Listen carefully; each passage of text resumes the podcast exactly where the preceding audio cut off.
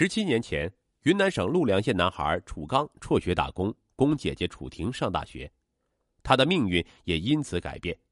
可是，大学毕业后的楚婷也不过是芸芸众生中的一员，并没有更多的能力来拉弟弟一把。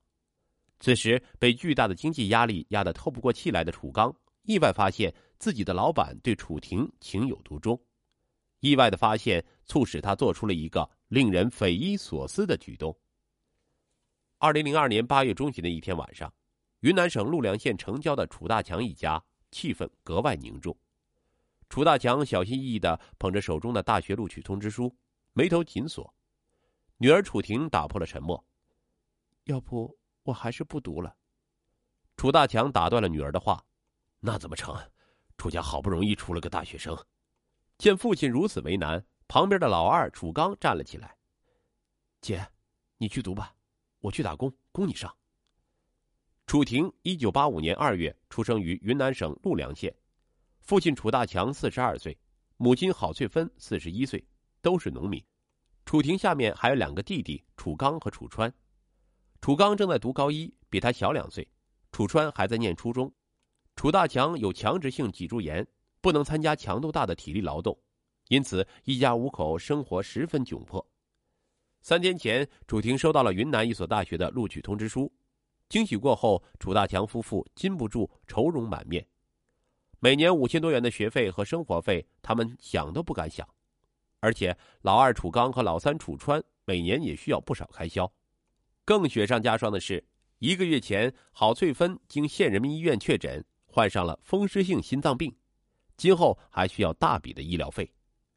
要在以前，夫妻俩会毫不犹豫的让女儿做出牺牲，辍学打工供两个弟弟念书。但现在，女儿的大学录取通知书就摆在眼前，并且还是全村第一个考上大学的。与此相反，楚刚生来顽劣，楚川学习成绩也不好，指望他们将来有出息是难上加难。思来想去，夫妻俩决定让楚刚辍学，举全家之力供楚婷读大学。等将来楚婷出息了，再拉两个弟弟一把。但手心手背都是肉，楚大强犹豫不决。没想到楚刚竟然同意了。楚刚觉得自己再怎么努力也不可能考上大学，不如把这个机会让给姐姐，没准等姐姐将来出息了，他还可以沾着光。全家人达成一致后，楚大强东拼西凑，筹齐了楚婷的学费和生活费。拿着这来之不易的厚厚一沓钱，楚婷百感交集。九月，楚婷挥别家人去大学报道。十六岁的楚刚也跟随村里人来到曲靖市，在一家建筑工地打工。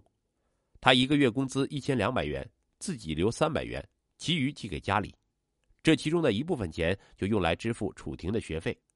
日子既苦又累，但是想到为家里出了一份力，楚刚心里很踏实。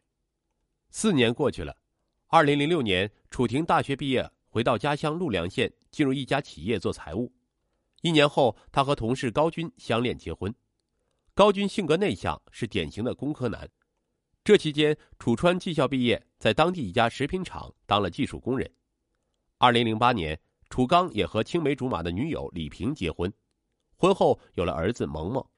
二零一零年底，楚刚想贷款买房，想找楚婷借钱，但是与多年前期望的情况不同，楚婷自己也忙着还房贷，并没有多余的钱帮助弟弟。为多挣些钱，楚刚就到曲靖一家煤矿打工。二零一二年，楚刚又添了个女儿，花销更大了。妻子李萍经常与他为钱的事争吵。你们姐弟仨就属你混的最差。当初不是说你姐大学毕业后能帮帮咱吗？他咋帮的？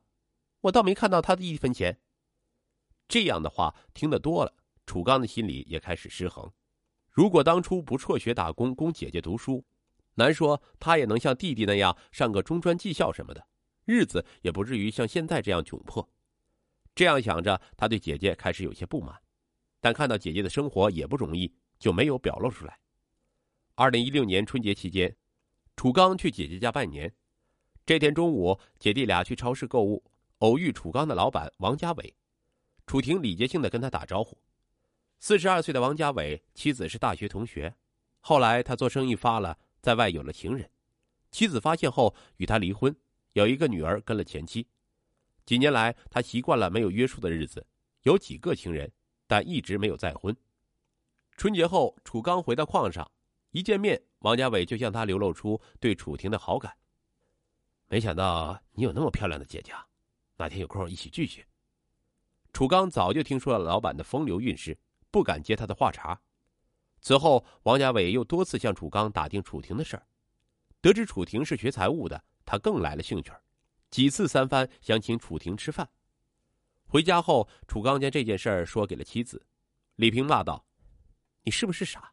介绍他认识怎么了？”楚刚迟疑着：“我不能把我姐往火坑里推啊！只是认识一下，以后也好帮你在老板面前说话呀。又不是让他以身相许，这么多年我们从来没有求过他。”这点忙他能不帮？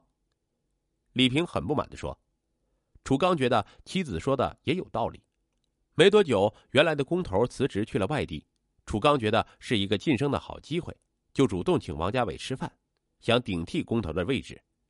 王家伟没有拒绝，而是含蓄的提出来吃饭可以，但是希望他把楚婷喊上。